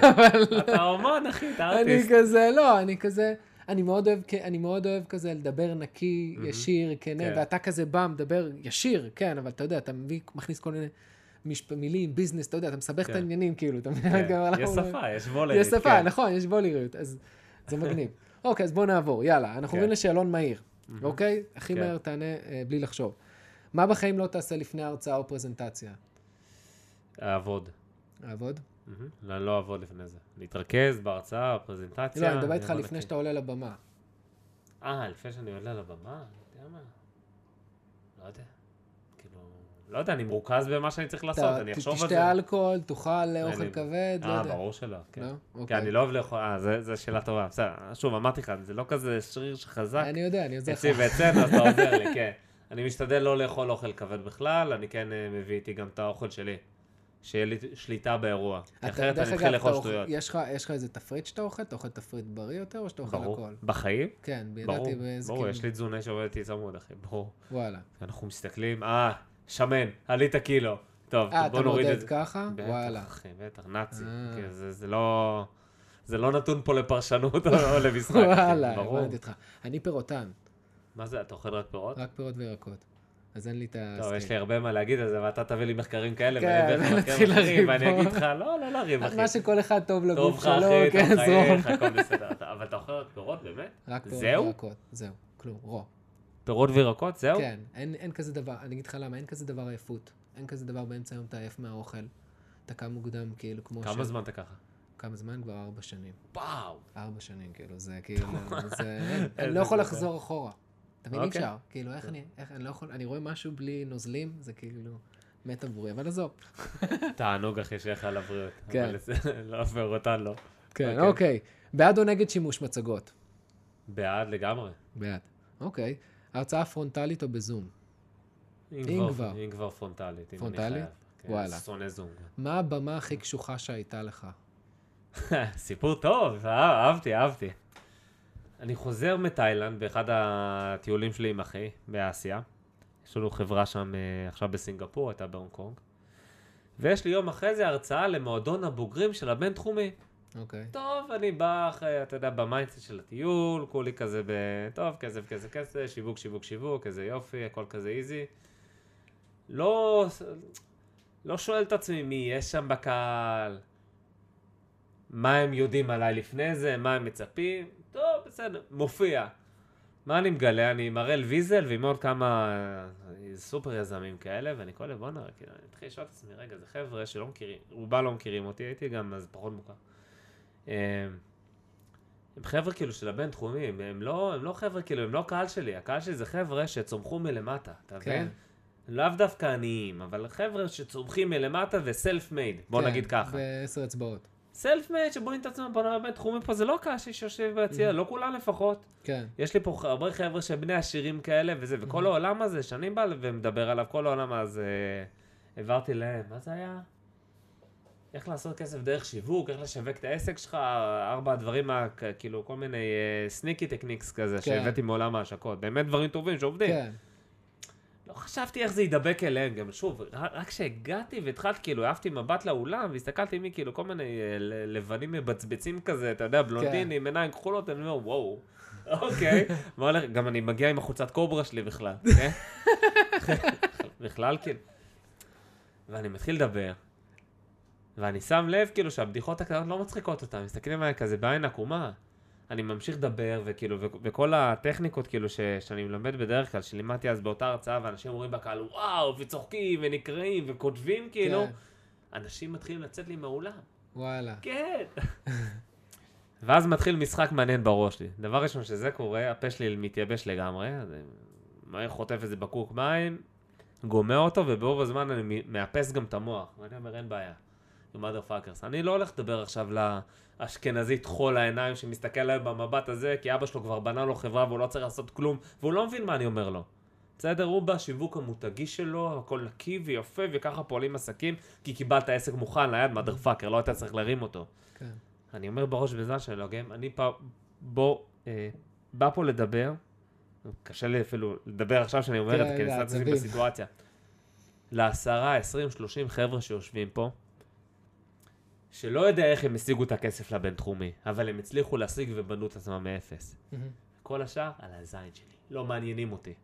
ואני מתחיל לחפש את העיניים האלה ביציאה, ואני מוצא עין פה, ואני מוצא את ההיא שם, ואני מוצא את ההוא פה, ואני, ואני מסתכל רק עליהם, ככה אני עובר, ואתה מכיר שאתה מרצה, אתה כן. מנסה לעשות כאלה, ואתה רנדומלי.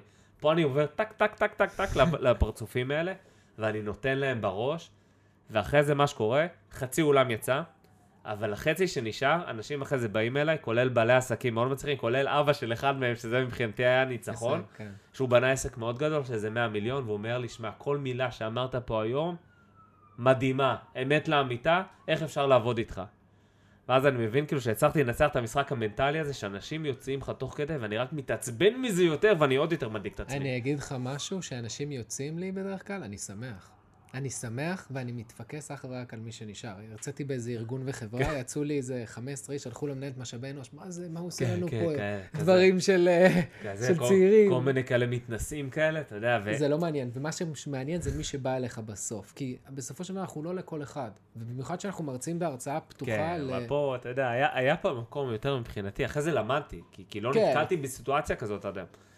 אחרי זה למדתי לשאול, מי יהיה הקהל? כן, כי זה גם לא קהל ביתי, מה שנקרא. זה לא קהל לא. שעוקב אחריך ומכיר זה אותך. הכי סקפטיים. כאילו, כן. אחד זורק לי גם, או, אתה אלה זה, אתה זה שמשווק את כל הנוכלויות באינטרנט, הוא לא יודע להפריד כאילו בין קורס אמזון, כאילו כן. לגיטימי, לבין איזה נוכלות של אה, הסכם אחר, כן, אתה מבין? כאילו בראש כן. שלו זה הכל אותו דבר, יש שלושה סרטונים שווה נוכלות, כן, בסדר? לגמרי. אוקיי, מה, איזה מקצוע אחר היית עוסק חוץ ממה שאתה עושה, למרות שאתה עושה הרבה מה אני עושה דברים. בכלל? אני יודע. מה? אני עושה? נכון, זה ידעתי. לא יודע להגדיר את עצמי. לגמרי. אז עזוב, נדלג על זה. מה נותן לך מוטיבציה ברמה היומית? אה, דבר ראשון, אני מחליף את המוטיבציה, את המילה מוטיבציה במילה drive, בגלל שמוטיבציה בעולם שלי זה דבר חיצוני. drive זה. התנור הסקה המשוגע הפנימי הזה שיש פה ושמוביל אותי קדימה. אז בואו נדבר על זה, בסדר? אני לא מחפש את המוטיבציה שלי מבחוץ. אני לא כן. צריך לשמוע סרטונים, אני לא צריך לשמוע אנשים. יש פה, פה יש מספיק הכל, פה יש יותר מדי גם, בסדר? כן. זה גם מוביל לטעויות לפעמים, ה over מוטיבציה, ה over drive הזה. מה נותן את זה ברמה היומית? כל הזמן לעשות את המדיטציות האלה, שוב, מדיטציה זה, לתחזק. זה ייצוג, כמו שחברך מיכאל אוהב, אוהב להגיד, שם קוד. שם כן. קוד, יא בולשביק, שם קוד, כן. ל... ללהיות עם עצמי ולהבין לאן אני רוצה להגיע. עכשיו, מאדם שבנה את עצמו מבינוניות בכל דבר בחייו, ואני יודע מה אפשרי היום, כי יש לי כבר את התוצאות האלה וכבר ראיתי בחיים שלי שזה אפשרי, אני יודע שלא משנה איזה מטרה אני אשים, אני יכול איכשהו להשיג אותה. מתישהו, לא יודע כמה מהר, תלוי כמה גדולה, יש מטרות שמהר, יש מטרות שפחות Mm. מהר. ואז אני מבין שהחיים שלי בעצם זה מין איזה חנות ממתקים גדולה כזאת, לבוגרים, שבו הכל אפשרי, כי זה עולם ה business מבחינתי, זה חנות ממתקים ענקית, שיש בה את כל המדפים וכל הממתקים בעולם, ואת כל הכסף בעולם, ואתה יכול לעשות מה שבא לך. אתה רק צריך לשאוף גבוה מספיק, ולא להיות כלבה קטנה ולפרוש בדרך. אז אני פשוט בוחר את היעדים האלה, ואני כל הזמן מתחבר אליהם מחדש, ועושה בדיקה כזאת, היי, זה עדיין מתאים לי? או שזה השתנה, למשל, אה, בתחילת הדרך המטרה שהייתה להיות הקופירייטר מספר אחת בעולם. אחרי uh, שנתיים הבנתי שזה לא מה שאני רוצה. הגעתי לרמה, קראו לי הכי מספר, מספר אחת בארץ. לא מעניין אותי, הבנתי כאילו מה, מה זה אומר, לא רוצה Mm. כל היום לכתוב קופי, לא מעניין אותי, יותר מעניין אותי עכשיו להגיע לעולם העסקים. מה זה כמו להגיד? שאני אגיד לך, רצי, כאילו, רציתי לבנות, כתבתי ספר באנגלית, ופתאום הבנתי, אני צריך לבנות עסק בחו"ל, וזה אומר כן. שאני לבנות עסק בחו"ל, אני צריך לעבוד בלילות. ואני שואל את עצמי, מהמם. האם אני רוצה לעבוד בלילות? נכון. אתה מבין? פתאום אתה שואל את עצמך, משהו שאתה רצית, כאילו זה, פתאום, רגע, אתה עוצר. נכון, אה, לא כל מה שאנחנו שמים כמטרה בהתחלה, זה משהו שאתה מבין ברגע what, what it actually means, כאילו אתה רוצה את זה. כן, אתה. יכול לעשות את זה, ואתה אומר, האם את זה, ככה אני רוצה לחיות את החיים שלי, האם זה הדבר? כן, נכון, נכון. לגמרי. מי הבן אדם שהכי השפיע עליך? האמא, אבא, לא משנה מה, הראשון? סבא שלי. סבא שלך? סבא שלי, כן. סבא שלי הוא עדיין בחיים, הוא בן 96. אה, ראיתי אותו עכשיו בסופש. אה, הוא היה אחד מטכנאי האוניות הטובים בעולם, אחד מה top five בשנות ה-70, 80, 90. מהמם. מה שזה אומר, מה שאני ראיתי, החוויה שלי ממנו, זה שהבן אדם, מטיסים אותו לחו"ל, במחלקות ראשונות, לפני זה גם באוניות הכי מפוארות. הוא בא, הוא בא לאונייה, וכמו הסיפור הזה על האינסטלטור שמסובב את הבורג הנכון ומקבל על זה איזה אלף דולר, ואז הוא כן. אומר, או, זה בגלל שכל השנים למדתי, זה מה שהוא עושה רק לאוניות ענק. עכשיו, Mhm. כל יום של האונייה הזו בנמל, זה הפסד של 100 אלף דולר, או משהו כזה, בסדר? אז כל שנייה שהוא חוסך לאנשים האלה, והוא בעיקר עבד באסיה ובצרפת, זה סכומים עצומים. ואז מה שהיה קורה, הוא היה חוזר לארץ, כל פעם עם מעיל חדש, עם אוטו חדש, מייבא מחו"ל כאילו דברים, ועם חפיסה של דולרים. מהמם. בסדר? ואז למדתי ממנו, דבר ראשון, כמה חו"ל זה סקסי. בסדר? לא סתם יש לי היום חברה בינלאומית אה, טכנולוגית, Mhm. בסדר?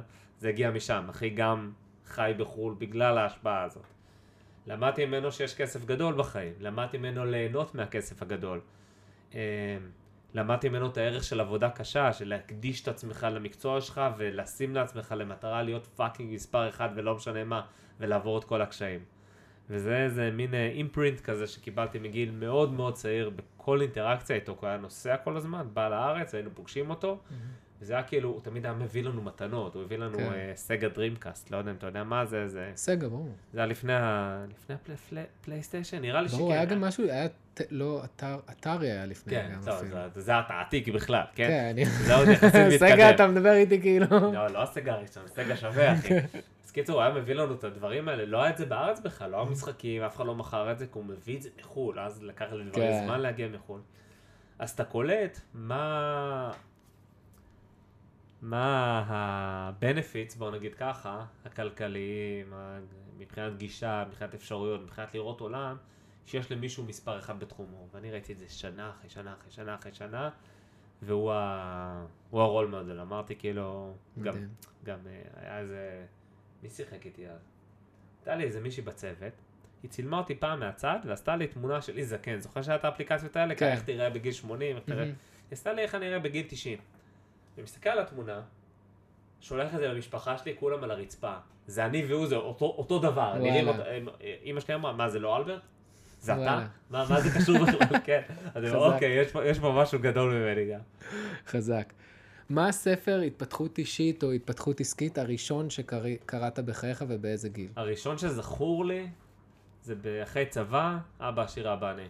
כן? והוא מאוד השפיע עליי כלכלית. הוא אמר לי, כאילו, כל האינסטינקט שלי להפוך להיות יזם, הוכח בספר הזה. הבנתי למה אני רוצה את זה, הבנתי גם שזה הדרך שלי, ולמדתי גם הרבה מהספר הזה על התפתחות כלכלית, איך, אה, אתה יודע, אה, להיות אה, תמיד בפלוס בחודש, ולשים את הכסף, ולחסוך, כן. ונדל"ן, וכל השטויות האלה, כאילו, עם, השנים זה באמת התהווה למשהו, לקח לזה הרבה שנים, כן? כן. זה לא קרה מיד, אבל ספר שמאוד זכור לי, וסבא שלי הביא לי אותו אגב, וואלה. באופן לא מפתיע. מגניב, מגניב. ואיזה ספר התפתחות אישית אהוב עליך או עסקית? זה או ש... כן.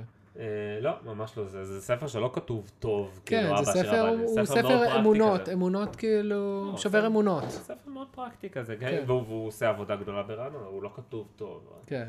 ספר אהוב עליי זה The Master Key to Success של נפוליאון היל, זה הגרסה הקדומה של חשוב והתעשר. מהמם. מה שהייתי עושה, הייתי, הורדתי את זה כ-PDF, הייתי הולך ב... לא יודע, בגיל 28-7, משהו כזה, לגינת כלבים שם בתל אביב, פארק העצמאות. ג'י ג'י הכלב הגור שלי מסתובב, רץ אחרי הכלבים, ואני קורא כל יום חצי שעה בדבר הזה. עכשיו, זה היה ספר לא מזוקק בעליל, זה 1372 עמודים או משהו כזה, כן.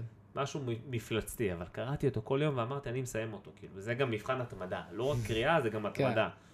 אז ככה כל בוקר במשך חצי שנה, אני חושב, אה, קראתי אותו, וזה ספר שמאוד השפיע עליי, גם בגלל ההתמדה שהייתי צריך לגייס ללא לוותר ולקרוא את הדבר הסוף. הזה. כן, אתה קורא- אתה קורא הרבה ספרים? המון, כל היום, כן, כל היום? כל היום.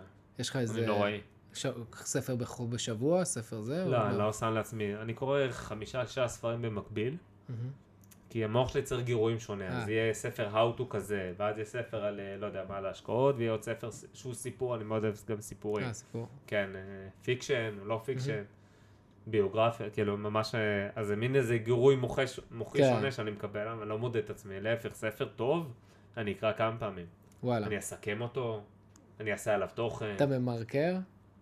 אני לא ממרקר, אבל יש ספרים שהם אה, פרקטיים, שברגע שאני שומע אותם, אני מבין שאני חייב להטמיע אותם. כן. ואז מצאתי system להטמיע אותם. בעבר לא הייתי עושה את זה. אני מסכם action items מהספר, ואז אני מוצא מישהו ומשלם לו כדי שיטמיע לי את זה בחיים.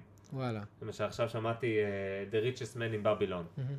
אז כזה, היי, בואנה, לא, לא עשית אופטימיזציה להשקעות שלך לאחרונה. יש, יש הרבה מה לעשות שם. אתה לא יודע כמה עמלות אתה משלם שם, הכסף הזה סתם יושב פה, כאילו, לא התעסקת בזה. גם בגלל הקורונה זה עיוות לי את ה systemים. כן. אז לקחתי אה, בחור בשם הנר, שהוא סופר, אה, סופר אחראי, מבין בהשקעות, חכם כזה, בחור אה, מהקהילה שלי, שאני יודע שאני יכול לסמוך עליו. מהמם. נתתי לו כסף, אחי, בוא, כאילו, בוא, בוא נעשה אופטימיזציה. עשיתי איתו תוכנית פעולה, הוא צריך לדחוף את זה קדימה, כי אני בחיים לא אתקשר לבנק, כן. בסדר? אני לא אבדוק בחשבון בנק איך פותחים את החשבון מסחר, בסדר? אני לא אתווכח עם מישהי בטלפון ואחכה לה על עמלות. ניסיתי, לא עובד. אני צריך כן. שמישהו יעשה את זה בשבילי. ואז ממש אה, הטמענו את היסודות בספר הזה, ואני יכול להגיד לך כאילו שזה, אתה יודע, אשכול לטווח ארוך זה שווה מיליונים או. עשרות מיליונים, תלוי כמה יש לך. כל ערוץ כזה, בסדר? הפנסיה, ההשתלמות, כל כן. הדברים המשעממים והמגעילים האלה. שאף אחד לא מסתכל עליהם.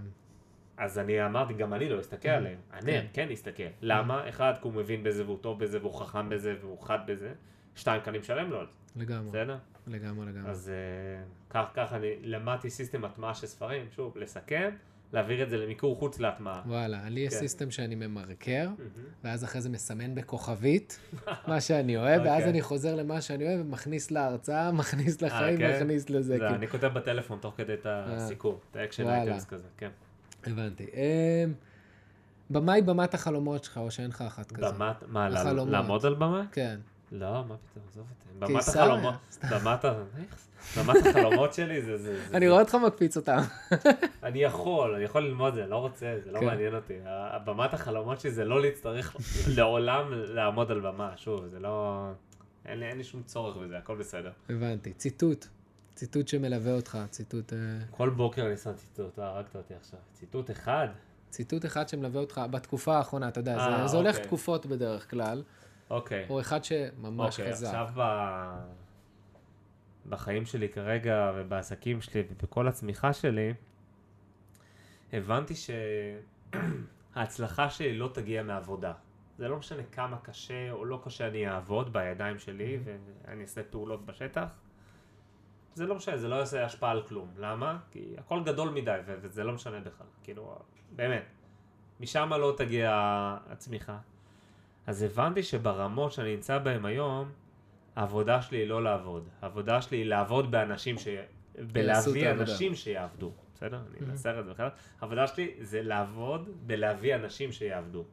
מה זה אומר להביא אנשים? זה גם להביא אותם, לסנן אותם, להבין בזה מאוד, לטפח את הצוות שלי, לתת את הזמן לשותפים שלי.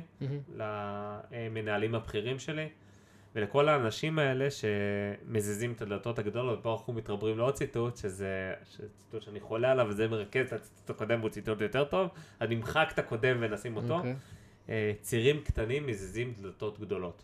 מהמם. אז עכשיו שיש לך דלתות גדולות להזיז בחיים, הדבר הכי קל ואינסטינקטיבי, אני חושב, לרוב האנשים זה לבוא ולנסות לנסות לדחוף את הדלת המחורבנת הזאת בעצמך. מהמם. אני עכשיו לומד להסתכל ולשאול את עצמי, רגע, מה הציר הקטן שאני יכול לעבוד עליו, וזה ייצר לי פי אלף כוח בלדחוף את הדלת. זה יכול להיות אנושי, כלכלי, טכנולוגי, כל דבר מדהים. אחר. מדהים. איפה אתה בעוד עשור? דיברנו על עשור, אה, חמש שום- שנים. שום דרך לדעת, שום, רצ... שום גם רצון לדעת, אני גם. יש לך את ההרפתקה, אבל uh, עם הרבה מאוד כסף, uh, גם ביחס להיום, ברור, obviously. Uh, הכי אני מאחל לעצמי, שאני אהיה יותר צעיר מהיום. יותר צעיר מהיום. בנפש שלי, בגוף שלי, ב mindset שלי. כן. אני אגיד לך את האמת, זה גם מה. שמוביל אותי, אתה יודע? נגיד, למה החלטתי לעשות עמידת ידיים? אמרתי, אני מגיע לגיל 40, אתה יודע, כל אחד יש את הפנטזיה להיות על יאכטה, להיות כן. על זה. אני, תן לי להיות גמיש כמו שהייתי אחי, ילד. מה, להיות גמיש זה להיות צעיר. כן, לגמרי, בגלל זה מה אני... מה התינוק עושה, אחי? אין לך ילדים, נכון? לא אין ראית לי. תינוק. תינוק הוא יצור גמיש להחריד, בסדר? ככל שאנחנו מתבגרים אנחנו מאבדים את הגמישות. אז עכשיו אתה אומר, רגע, אם אני אעשה את עצמי גמיש יותר, אני ארגיש צעיר, אני אעצר, כן, ברור. בסדר? הגיל בשלב מסוים הוא רק אה, כרונולוגי. יש את הגיל הפיזי והגיל המנטלי, זה הגיל. שקובע אם תמות מהר או לא, בסדר? איך אתה נראה, זה מה שקובע, בסדר? אתה נראה כמו בן, הייתי נותן לך איזה 29, היית יכול... אם אני היית- מוריד את הזקן, אתה נותן לי פחות. היית- יכול להחליק לי שם איזה 28 אפילו, כן, אתה מבין? זה. אחלה, אחי, זה אומר שאתה שומר על עצמך, זה אומר כן. שהמוח צעיר גם. לגמרי, סופר סופר חשוב. סופר סופר קריטי. אנשים. לגמרי, כן. אני גם מאחל לך את זה, ואני מאחל את זה לכולם, אנשים לא מבינים את זה, זה הלב, זה לב ליבו של הדבר. גם יש לזה הסבר פרקטי. מהמם. כאילו, אם אתה מצליח, בוא נגיד, אם אתה מטמיע בחיים שלך דרכים שבהם אתה שומר על עצמך צעיר, או מזדקן יותר לאט, או בטבע, בסדר? גם, עוד, אגב, עוד מעט, וכבר קיים עכשיו, יש מדע וטכנולוגיה, שהם זמינים כיום לאנשים כסף גדול, בסדר? שכן מאפשרים לך פיזית גם להפוך יותר, אה, להיות יותר צעיר. סטם סלס, כל מיני כאלה. כן. בסדר?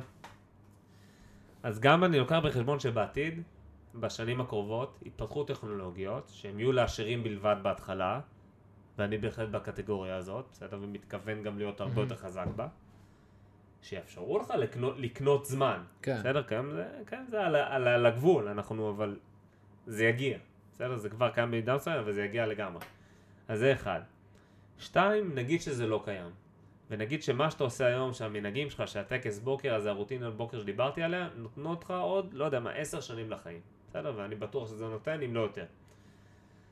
זה עוד עשר שנים שאתה יכול לעשות בהם הרבה מאוד כסף, אתה יכול נכון, לצמוח בך, נכון. זה השקעה גם עם ROI פוזיטיב. אבל אנשים לא חושבים על זה, הם חושבים, אתה יודע, מה, תהנה מהחיים, מה עכשיו לקום בחמש בבוקר ככה אני סאונה? נהנה מהחיים. אני אחי. יודע, אני... אני- זה הכיף שלי. אני מבין אותך. מה זה ליהנות מהחיים? לאכול חרא ולהרגיש חרא אחרי זה? בסדר, עשיתי את זה עכשיו בארוחת חג, מכיר, הכל בסדר.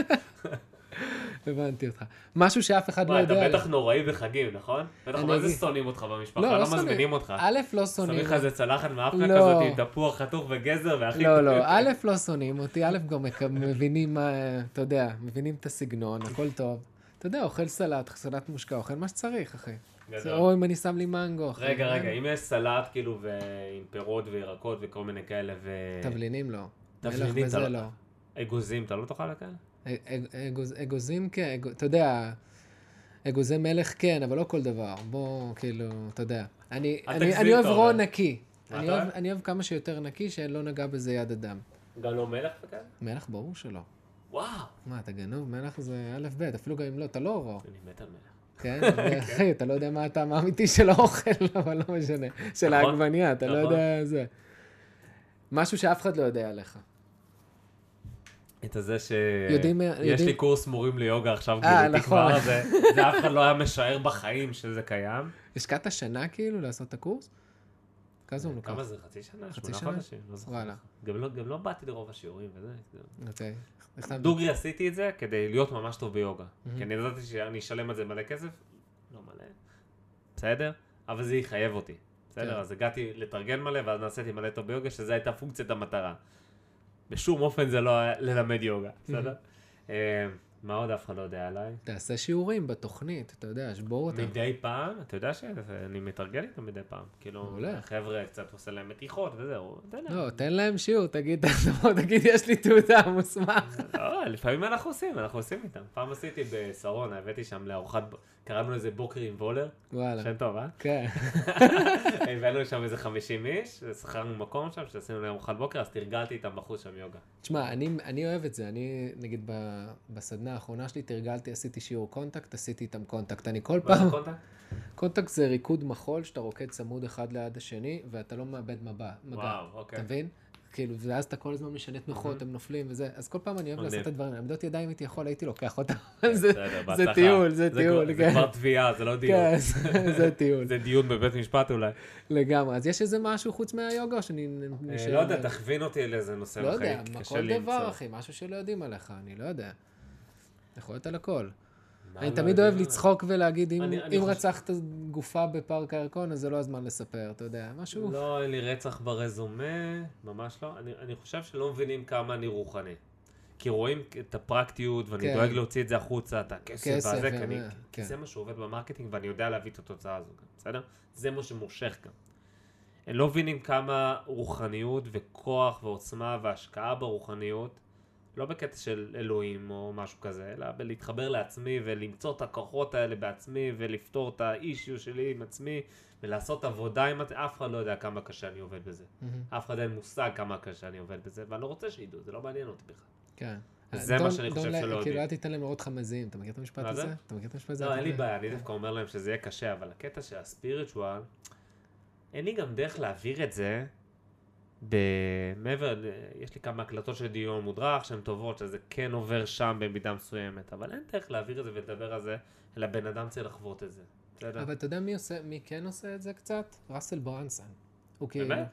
הבן אדם דתי, כאילו, כאילו, אתה יודע, מאמין באלוהים, הולך לכנסייה ימי ראשון. טוב, תקשיב, הוא מדבר, ראיתי סרטון שלפני איזה חודשיים, שהוא מדבר על זה שקל לו לצלם סרטונים, אבל פתאום כשהוא צריך לצלם סרטונים שהוא רוצה לדבר על הדת, הוא מתחיל להתבלבל. ואז הוא אומר, פשוט תוציא את הסרטון בלי לפחד. כאילו, זה, זה תקף לכל אחד, אתה יודע, כי יש משהו שאתה שולט בו, ופתאום כשאתה רוצה על משהו אחר, לא, לי, לי... אני גם יודע שאם אני אדבר על זה, זה לא משנה. בסדר? זה לא משנה לקהל שלי, זה לא, לא אכפת לו למראית עין. כן. אחרי זה זה הופך להיות כלי מאוד חשוב כדי להשיג את המטרות שלהם. ובלי זה קשה לך מאוד. בלי לעשות עבודה עצמית ובאמת אה, לעשות את ה self management הזה, ולמצוא את הכוחות בעצמך, או באלוהים, או כל אחד במה שהוא מאמין, לגמרי. קשה לך מאוד. מהמם. בסדר? אז מאחורי הקלעים, אני חושב שיש על זה עבודה, עבודה יפה אצלנו, בכלים שאני מלמד את החבר'ה, אבל כן, לפני הקלעים אף אחד לא יודע. לגמרי. איפה אפשר למצוא אותך? לא יודע, באינטרנט חפשו עידן וולר, אני מניח שזה איכשהו ט- טיפלו על משהו טוב. לגמרי, לגמרי. יש גם את הספר, יש הרבה דברים, אתם תגיעו לשם ותמצאו המון דברים אה, כן. נפלאים. עידן, היה לי תענוג, הזמן טס, היה ממש ממש מרתק, ואני חושב שהיה גם מאוד מלמד, ובאמת אני חושב שמה שעבר בפודקאסט הזה זה המון הרוח, ולאו דווקא להבין את, ה, את ה drive. הכל את ה passion. ואת הכל ה drive. מתחיל מהראש שלך, וזה לא קלישאה, וזה הכי פרקטי שיש. ואם אתם שומעים את זה ואומרים לעצמכם, אה, שמעתי את זה כבר, אין לכם מושג על מה אתם מדברים, ואני יודע שאתם לא מצליחים. כל עוד אתם לא חיים את זה ולא נושמים את זה. זה הדבר הראשון. אחרי זה, אתה קודם... אה, היה מסר בקורונה שהעברנו לחבר'ה שלנו כל הזמן, בשיא הסגרים ובשיא ההיסטריה. קודם אתה מנצח את המלחמה בראש, בבוקר, רק אחרי זה אתה יוצא לתקוף בביזנס. קודם fix your fucking mind, וזה מה שקורה. בסדר? קודם תנצח את המלחמה בראש, אחרי זה תתחיל לשאול את עצמך, מה השיטת שיווק, ואיזה טקטיקה, ואיזה מוצר אני צריך למכור, ככה זה יתחבר. עלה לי רעיון עבורך. תקשיב, אני זוכר שלמדתי יוגה פעם, לפני איזה שמונה שנים, עשר שנים. אז כשהוא היה עושה שיעור יוגה, תוך כדי השיעור, שאתה בתוך התנוחה, אתה המון זמן בתנוחה, הוא היה מצטט אה, ציטוטים מכל מיני ספרים דתיים כאלה. אז תעשה להם... לך מסרים כאלה, כן. ואתה כזה מת על זה, הוא עושה את זה בשירה.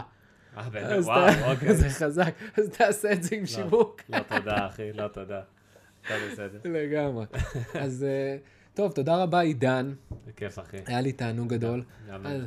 אז חברים, זה היה עוד פרק נוסף בשיחות עם המרצים המובילים בארץ. אתם מוזמנים לעקוב אחרינו בספוטיפיי, בגוגל, באפל, בכל הפלטפורמות, ביוטיוב. אתם מוזמנים לצפות גם בשאר הפרקים ולהגיע גם לפרקים הבאים. אז חברים, תודה רבה שהייתם איתנו בפרק הזה. תודה רבה לעידן על הפרק הנפלא הזה. אני מאחל לכם המשך יום נפלא, ואנחנו נתראה בפרק הבא.